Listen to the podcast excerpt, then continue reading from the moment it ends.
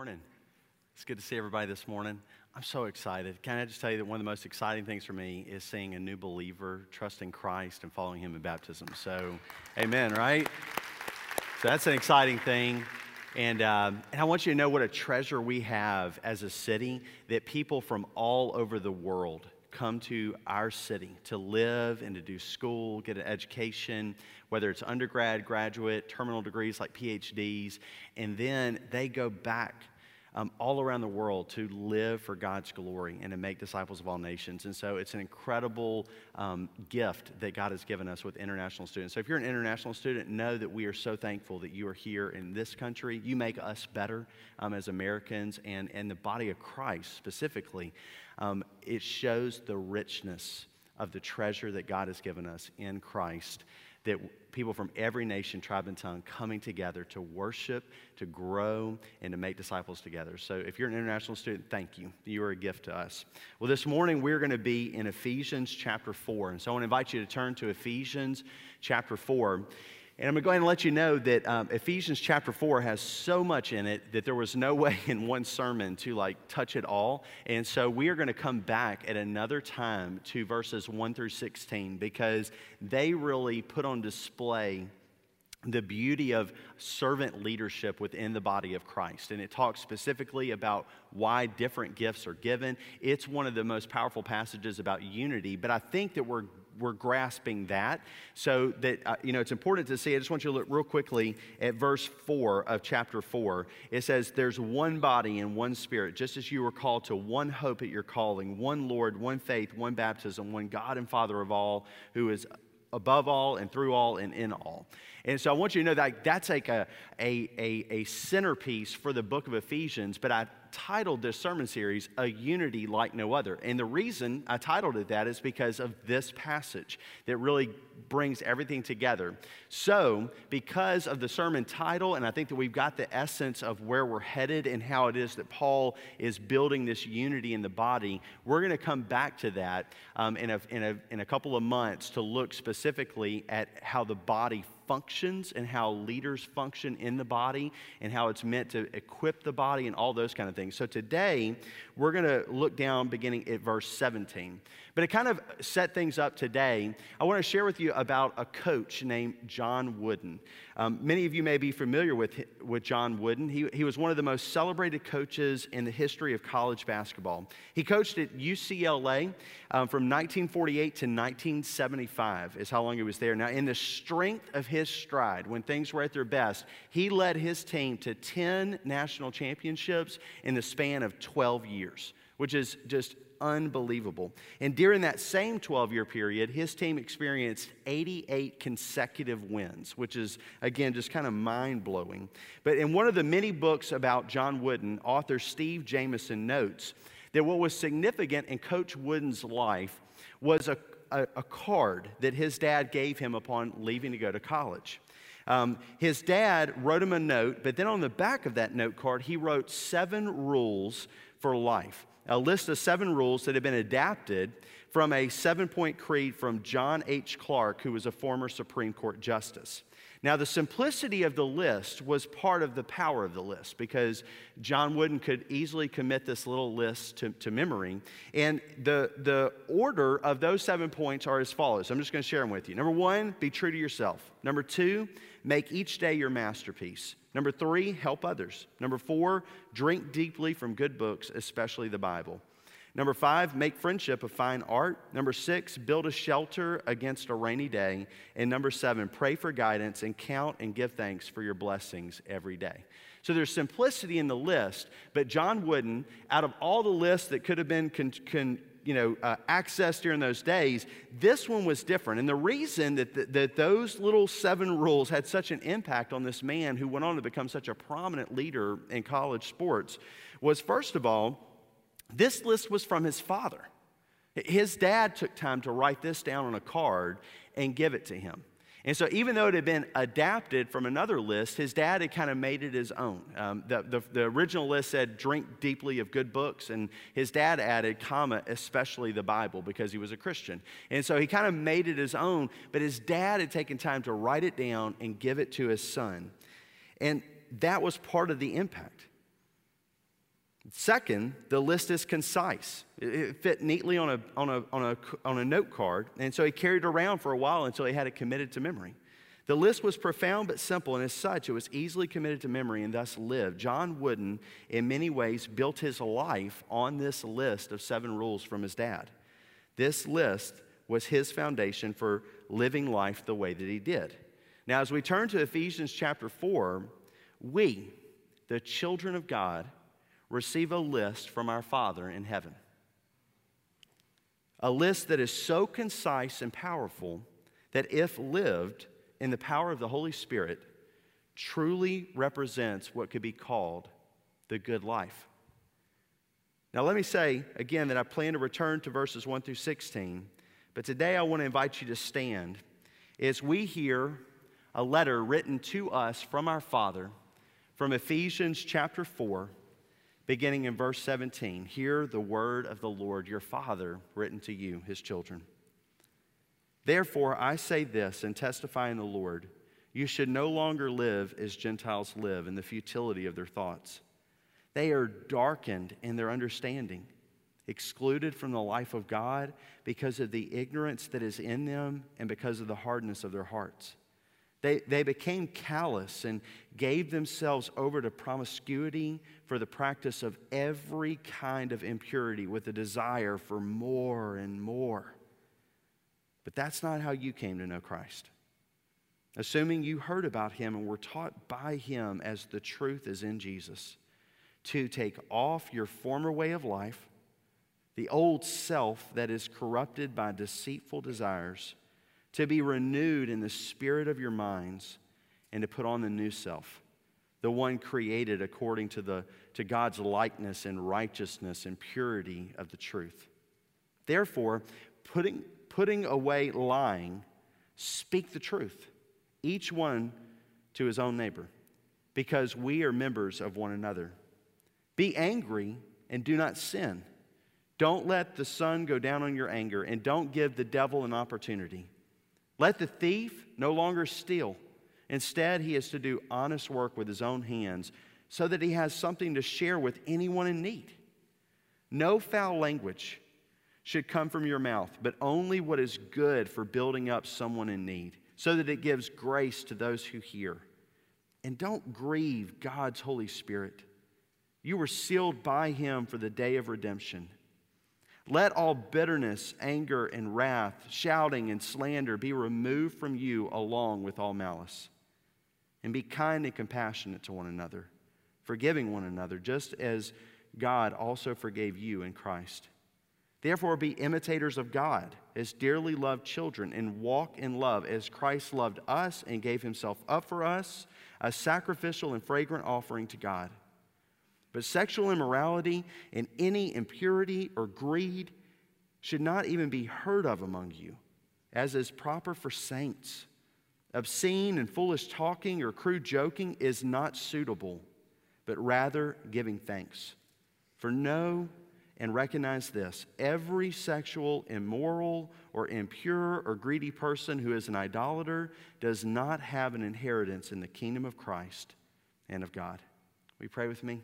Father, thank you that in your love, you have written to us in your word a clear, concise way of life that has a foundation, that has clarity in what it looks like, what we're to be doing.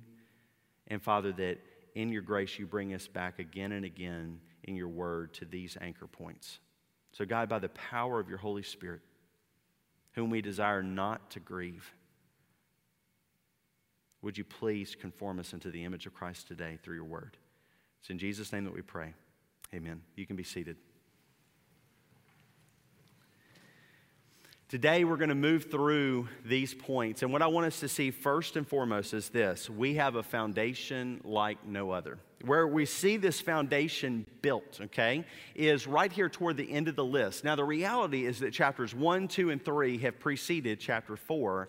And so Paul has been laying a foundation this entire time. He laid the foundation very clearly back in chapter 2, where he spoke about this former way of life that we used to live and how now in Christ there's a new creation. The old is gone, the new has come. We've been raised with Christ. We're a new creation. We're seated with him in the heavenly places all of these truths are true of us in Christ. And so now he's moving on to what might be called application. You know, that's an important part about us being hearers of the word, which is important for us to be because Paul even assumes this in verse 21. He says, assuming you heard about him. So we are, as James says, to be hearers of the word. But then James rightly cautions us, but not simply hearers. Don't just be hearers of the word, but be doers of the word. And so, Paul, in same fashion, is bringing them from hearing the good news of the gospel to living the good news of the gospel. And so, that's where we find ourselves today in chapter 4 is that we are called, this is a living passage, a Christian living passage. But the first thing that we see is that we have a foundation like no other. We see it in verse 32. Look with me there at chapter 4. And be kind and compassionate to one another, forgiving one another. So those are the calls, you know, some of the calls that he's calling us to live. But look at the foundation. Just as God also forgave you in Christ. Notice how he doesn't give us another foundation. The foundation for Christian living is Christ. The, the foundation for right living is the gospel of Jesus Christ. That's good news for us because it's simple, but it's also profoundly frustrating at times because we like to think we can move on from simple things like the gospel into these deeper things.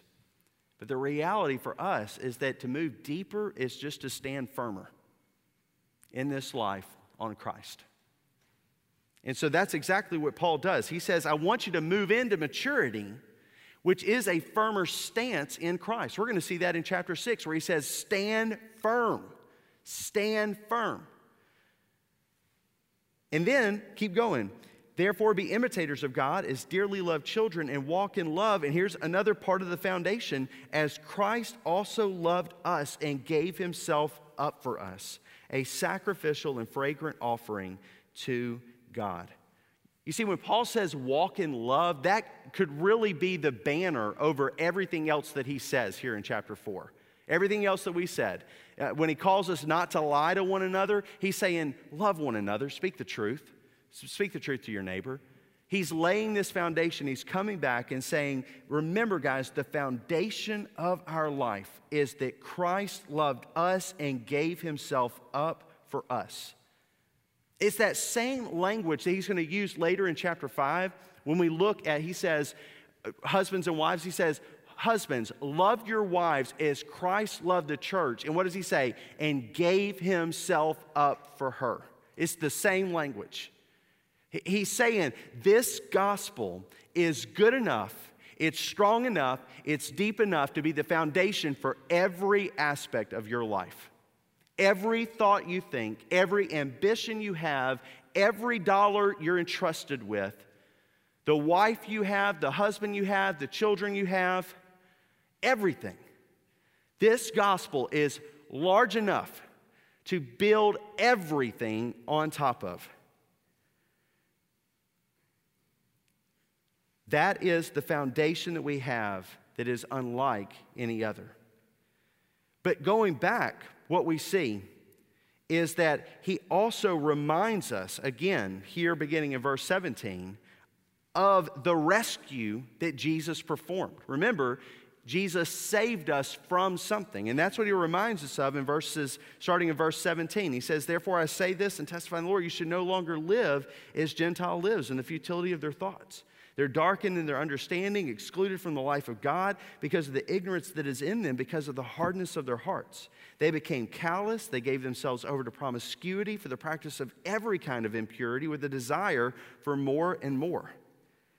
You see, he says the same thing back in chapter 2. We too all previously lived among them in our fleshly desires, carrying out the inclinations of the flesh and thought, and were by nature children of wrath as the others were also.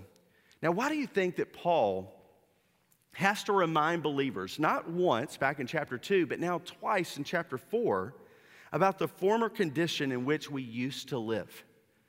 You know, why does he have to keep beating that drum? I believe in part it's because we forget the truth of our former misery, of our former condition, and remember only the pleasure of our former condition. You see, psychologists have spent thousands of hours and hundreds of millions of dollars endeavoring to understand the mind and why it is that people persist in destructive habits. I'm not a psychologist or a licensed counselor, so I will not reduce the complexity of mental health and addiction to simplistic anecdotes spoken easily from a pulpit. Instead, I will affirm and appreciate that it is that what is now an ocean of research and evidence that confirms, not negates, what Paul twice says that to live enslaved to desires of the flesh, to live in a darkened understanding, to persist in ignorance, to have a hard and prideful heart, to practice promiscuity and impure actions is misery on top of misery on top of misery. Every self help book, the, the, the very profession of counseling, the need for psychology and sociology, as well as psychiatry, psychiatry acknowledge this we need help. They're all saying the same thing. I mean, there's a reason it's self help. You need help. And, and they're saying you, you, yourself needs to help yourself. We need to be enlightened in our ways of thinking. We need better lifestyles. Human thriving is hindered. Something is wrong, is what Paul is saying. But where Paul would lose an audience, just as he lost many audiences in his own day, is in this identifying the root need in every human heart. And that's what I want us to see, secondly. First of all, that we have this foundation that's like no other, which is Jesus Christ Himself. But then, secondly, we need to be reminded today of this truth in every one of our professions. Because I believe that at, at the root of all that we do, I mean, what we spend our lives getting education to do and what we spend our time doing in our jobs, all these things, we're wanting to do good. Uh, we're, we're wanting to make a difference. We're wanting to provide for our family. We're wanting to be able to be generous to others. You know, all of these things, we're wanting to do good.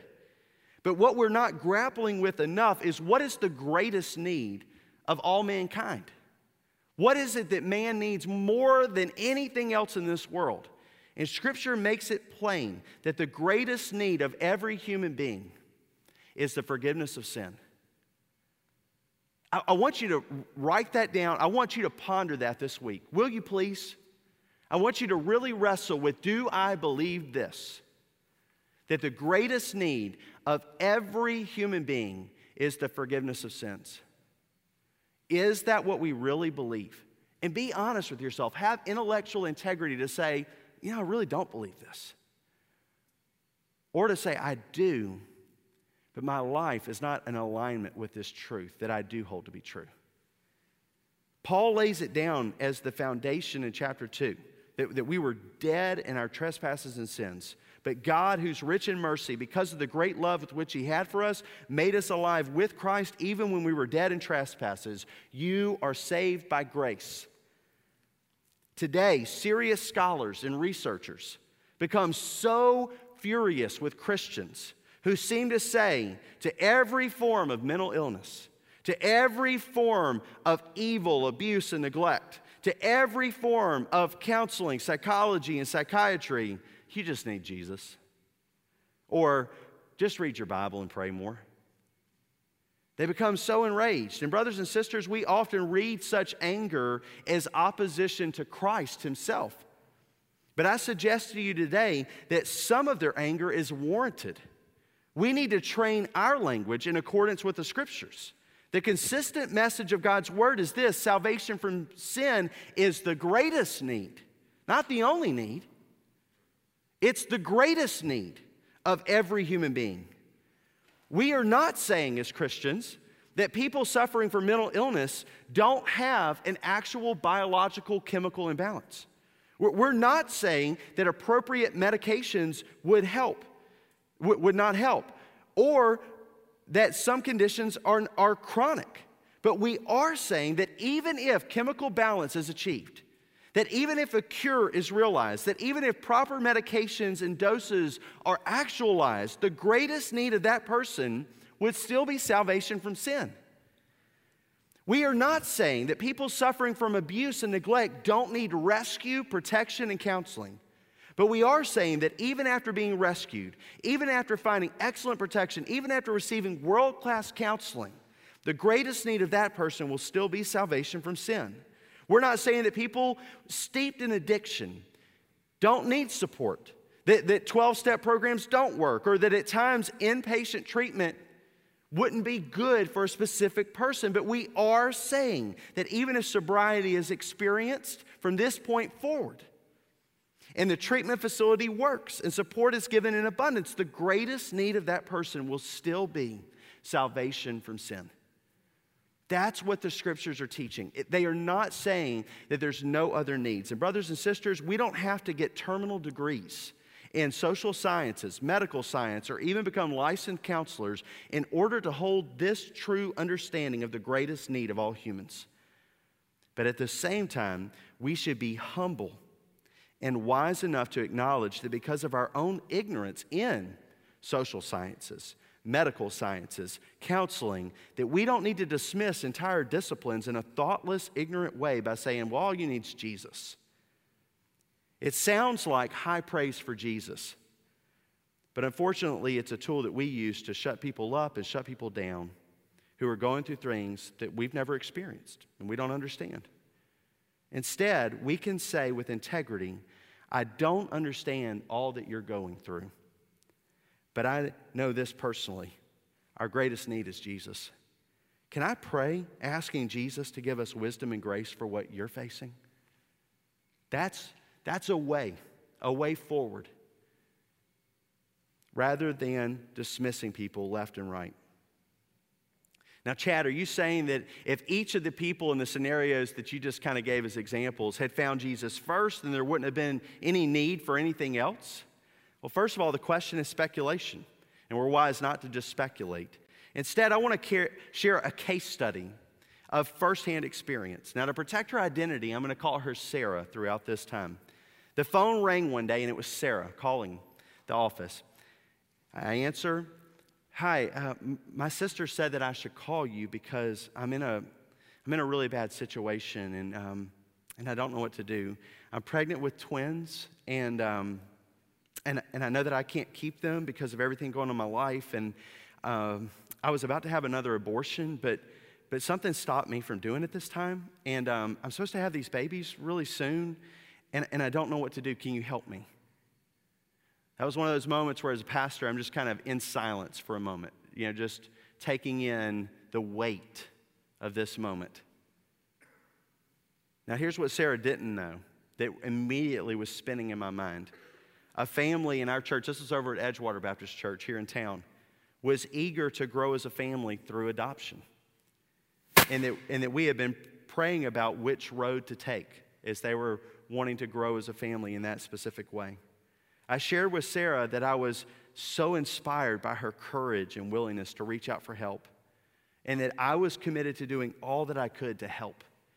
We prayed together, and I, and I set to working on making phone calls. I contacted that family in the church that was open to adoption, and they were immediately open to this situation.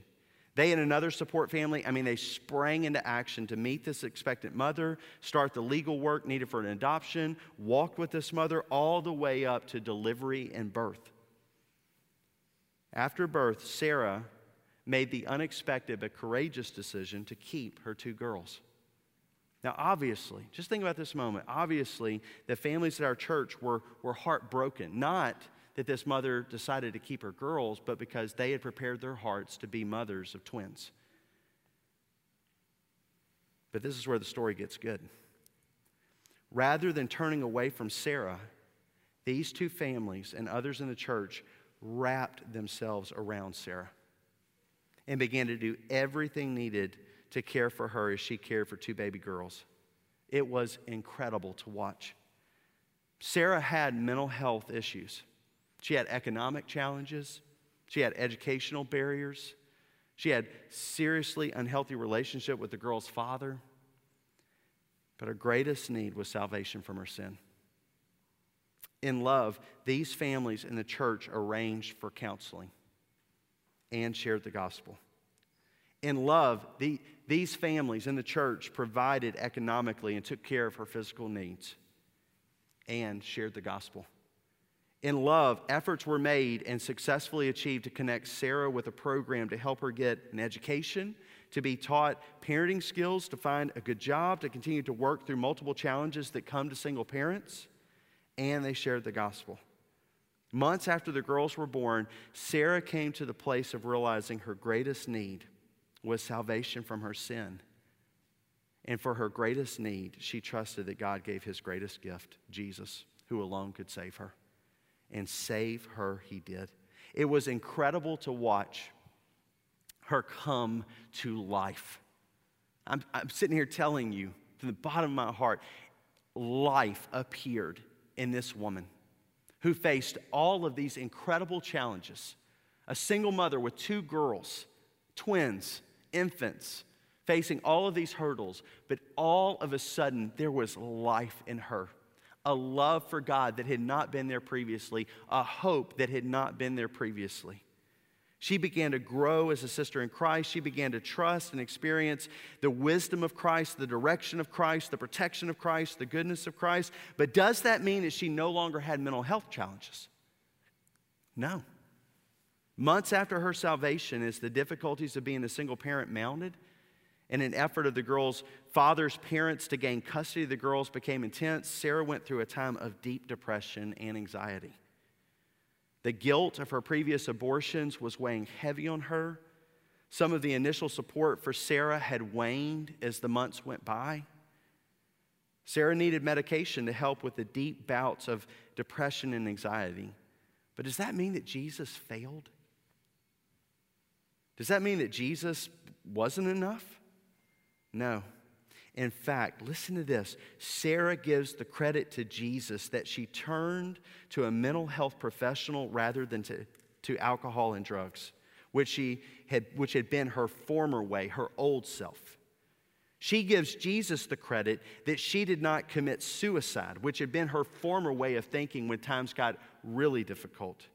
She gives Jesus the credit for the very things that some might look at and say, well, see, Jesus doesn't work. See, Jesus isn't enough. You see, Jesus is just a crutch. Sarah's life and countless others both reveal and demonstrate that the greatest need of every human being is salvation from sin and how Jesus truly enters into our suffering and saves us. But more than that, the cross of Jesus Christ reveals that the greatest need of every human being is salvation from sin because that's why Jesus died. He died to save us, He died to cleanse us, He died that we might live.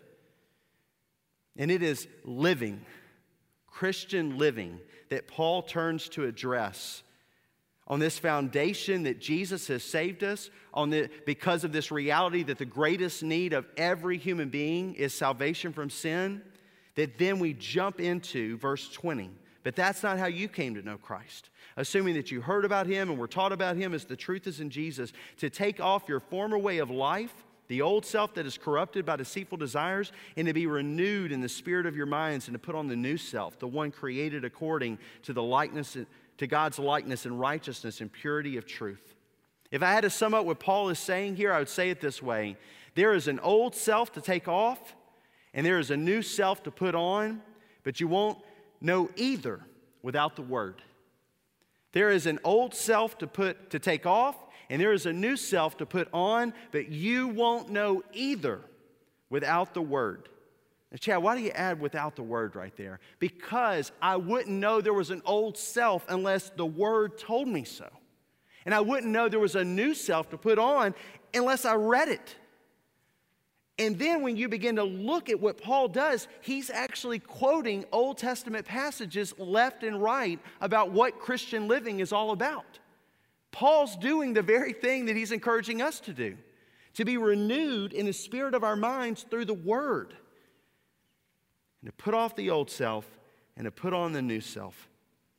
Now, the old ways here in these next verses are seen in several ways. I just want to walk through some of these kind of quickly and stop at a few of them to consider just how deep it is that Paul calls us to stop lying. So let's look at that one first. Therefore, putting away lying, speak the truth, each one to his neighbor, because we're members of one another. So he's speaking to the body, and he's saying there ought to be a way of life that characterizes us. Now, there's the old self to take off, lying. Now, most of you in this room are going to say, Oh, I don't lie anymore. Let's try this on. On our phones, leaving now. Anybody? I'm the only one? Okay. Um, I'll be a few minutes late. Um, sorry, I missed your call when I sent you to voicemail. Let's try this at the office. Rather than saying, I forgot, we say, working on that right now. Rather than saying, you know, I'm going to be honest, you're just not good at interpersonal relationship skills, we say, you know, we're restructuring. At home, starting a sentence with, you always or you never. It's not the truth. Telling your kids that you'll do something that you don't do. That's lying. Telling your spouse, oh, I forgot, when really you had no intention of doing the thing they asked for help with. Telling your family, ah, guys, I'm sorry, I've got to work late, when really you just didn't want to go home. And then to ourselves, you know, this is, this is the last time I'm going to look at this. I'm not going to let this go too far. I don't have a problem, and, and I really can quit anytime that I want. Or yeah, this is, this is who I will always be. Or he or she or dad or mom or that employer, they were right about me. They were right about me. You see, we're, we're pretty chronic liars when you start looking at the nuances of what it means to lie. I, that's why I love being a dad in some ways. My kids call me left and right on things that I'm like, you know, I'm like, maybe later. Dad, you're not going to let her watch that later. I'm like, yeah, you're right. Eh, you're not going to watch that later. You know, like, and it's, it's just one of those things where I try to buy myself a little peace by kind of, you know, just kind of saying it in gentle terms. It's lying. My kids see it so plainly, but we as adults, we've matured into professional liars.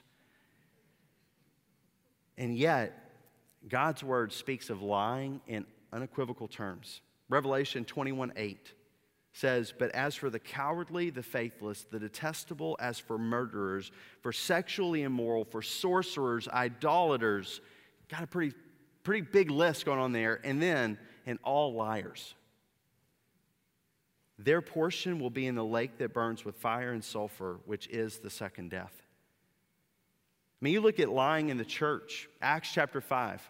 Ananias and Sapphira. They come and they've sold a piece of land and they bring the money from the sale and they say, Man, we're giving everything we got from the sale to the church. But really, they weren't. They were holding back some.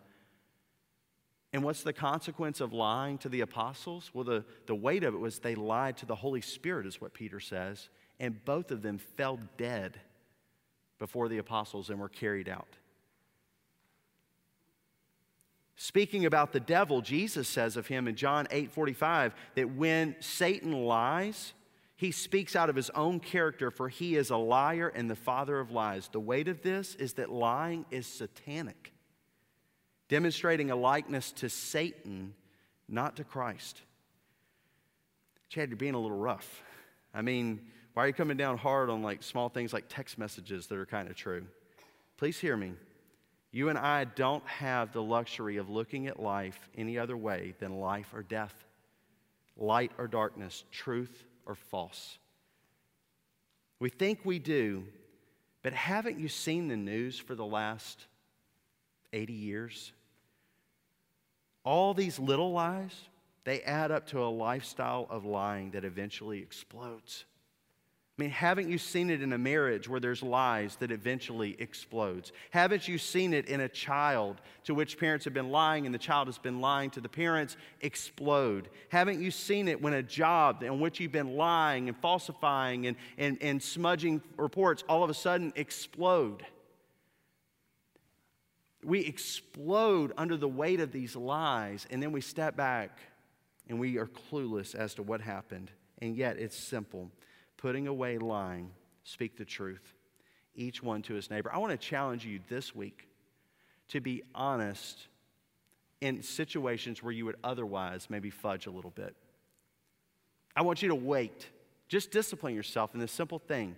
Wait till you're in your car before you say, I'm on my way. Rather than, I'm going to check a few more emails, but I'm going to go ahead and tell my wife that I'm on my way, and then just say that traffic was a little heavy today. Just little things. You say, Chad, really? I mean, like, we are constantly training ourselves in the little. If we constantly are falsifying things in the little, then when it comes to the big, we've conditioned ourselves, we've trained ourselves for this moment of big to lie. So begin this week. When, when you forgot something that you told a coworker or your wife or whoever that you would do, just say, I forgot. And listen, if you lie this week, go back and say, I wasn't completely honest. I, I, I forgot. I am working on it now, but to be honest with you, I forgot about it, but I'm making it a priority right now.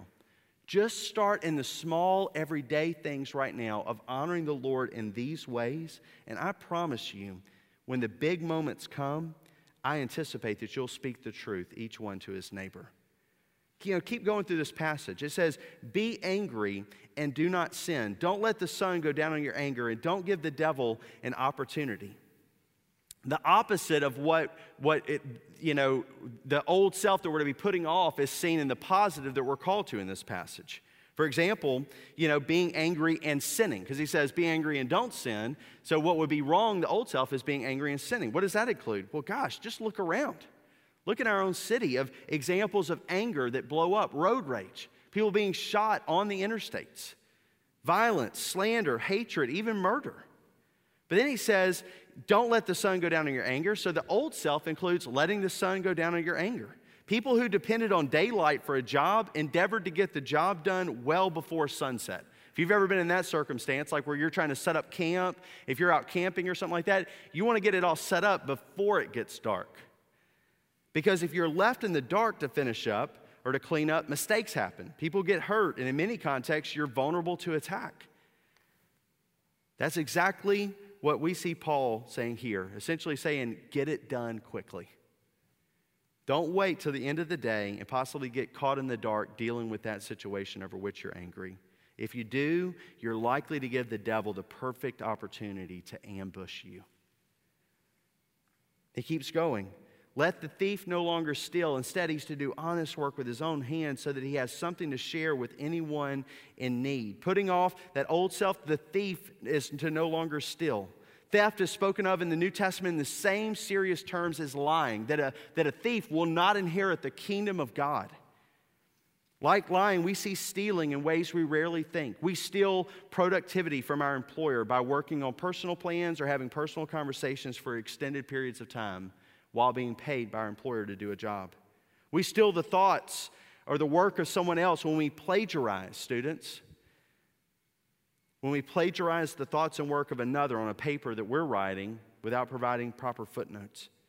We steal recognition that belongs to someone else and the hard work that they have done when we accept credit for something we didn't do.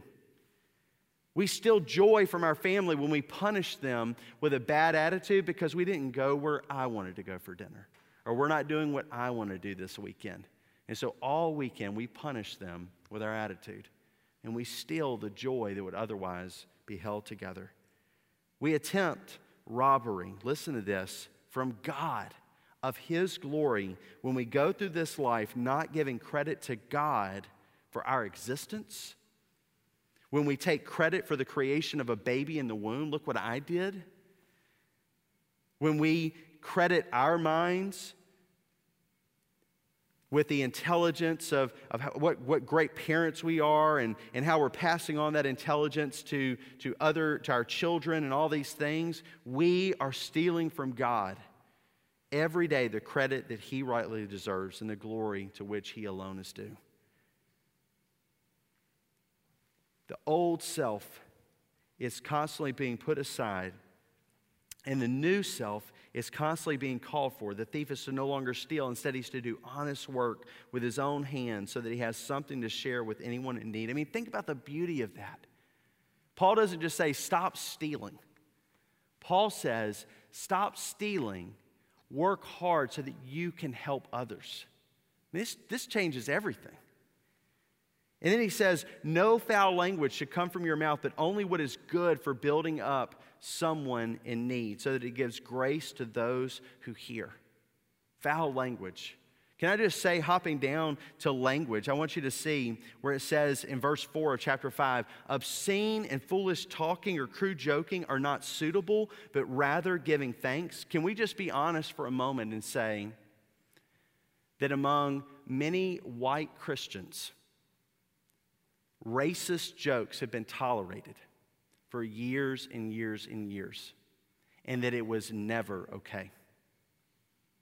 We should have never laughed at a joke made about someone with a different skin color.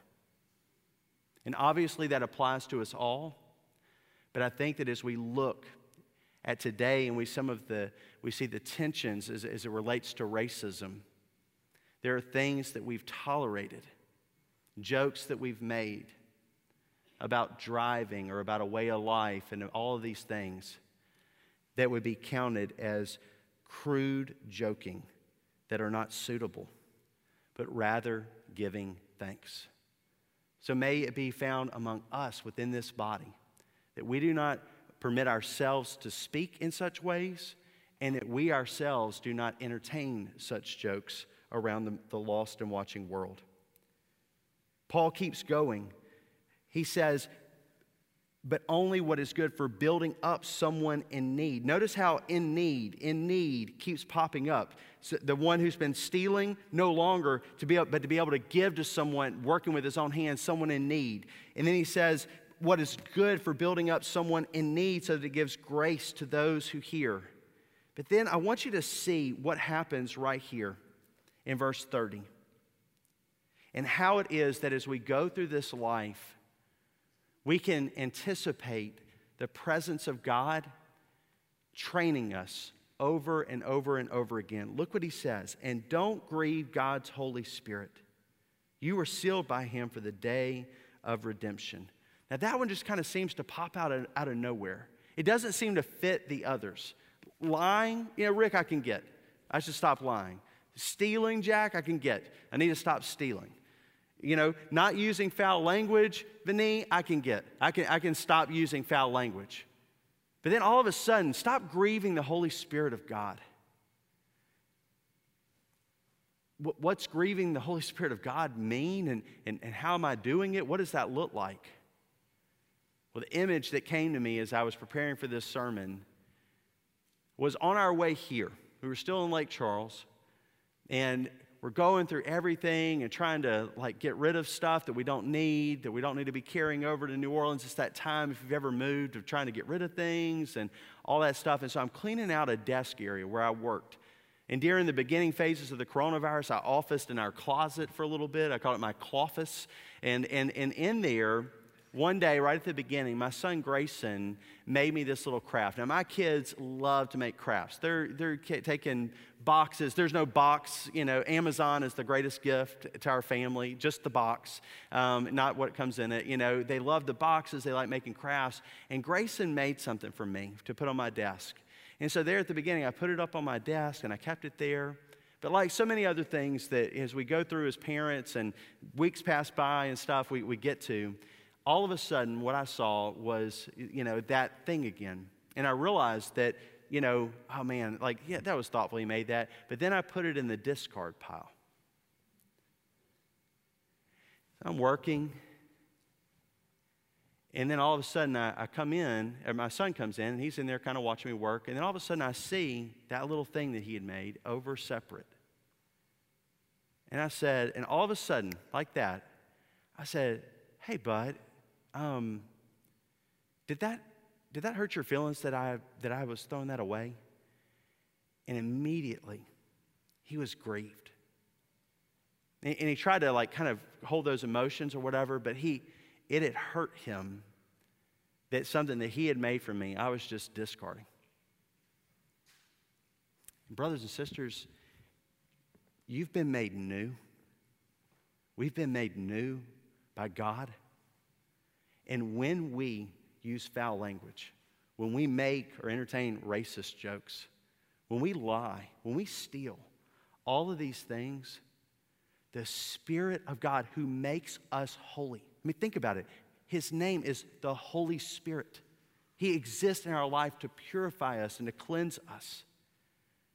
So that when we just cast aside our holiness in order to take on the garments of this world and to put on that old self again, it grieves him.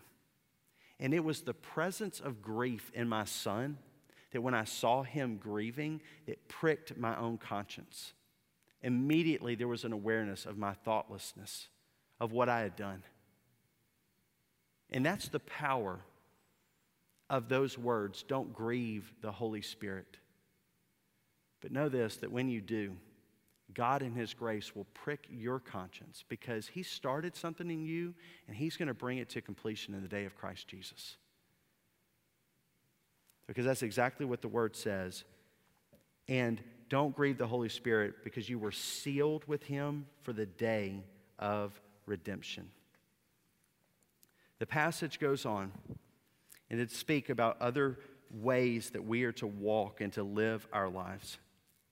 But it ends in this way For know and recognize this every sexually immoral or impure or greedy person who is an idolater does not have an inheritance in the kingdom of Christ and of God. This passage, it brings us as a church into an awareness of is my life, is my life revealing that I belong to Christ? Is my life really built on that foundation? Remember, we established the foundation, a foundation unlike any other, that just as Christ loved us and gave himself up for us, a sacrificial sacrifice, a sacrificial and fragrant offering to the Lord, so we are to live our lives in that way. But if we aren't, then what Paul says, it suggests, is that we have not been sealed by the Holy Spirit. What, what Paul is saying is it suggests that we still are in the old self. And what we need is salvation that only comes from God. And so that's why I ask you to come back to that point of a central question Do you believe that the greatest need of every human being is forgiveness of sins? And then let me challenge you to ask it personally in this moment. Do you believe that your greatest need is the forgiveness of sins? Do you truly believe that your greatest need in this life is the forgiveness of your sin? If you do and you have, then your life should conform to that. But if for the first time maybe you're seeing that is your greatest need and you've never trusted Christ, then I encourage you, I call you to give your life to Jesus. Give your life to Jesus. God, I pray that in this moment, that in this stillness, that we would reflect for just a moment on this weighty list that calls us to a Christian life. Remembering we can't live a Christian life without a Christian foundation, without a foundation that is Christ and Christ alone. But thank you, God, that in your grace you called us to put off that old self and to put on the new self, and you've given us your word so we'll know the difference between the two. But Lord, we can't do this apart from your spirit. So I pray, Lord, for a time of surrender, maybe a time of repentance in this room right now that in ways that we've lied, in ways that we've stolen, in ways that we've had coarse joking, ways that we've spoken harshly. Father, all these ways, Father, that if your Spirit has pricked our conscience today, this will be a time of repentance and faith of turning back to Christ. But Lord, I pray for the one in this room who right now, for the very first time, is seeing that the greatest need they have in this life is forgiveness of sins and that you gave Jesus for them. If that's you, During this moment of prayer, every head is, is still bowed and people are praying. But if that's you this morning, I want you right where you are just to lift your hand to say, I am realizing for the first time in my life that's my greatest need. I need the forgiveness of God. I just want to pray over you in this moment. If that's you, have the courage to lift your hand.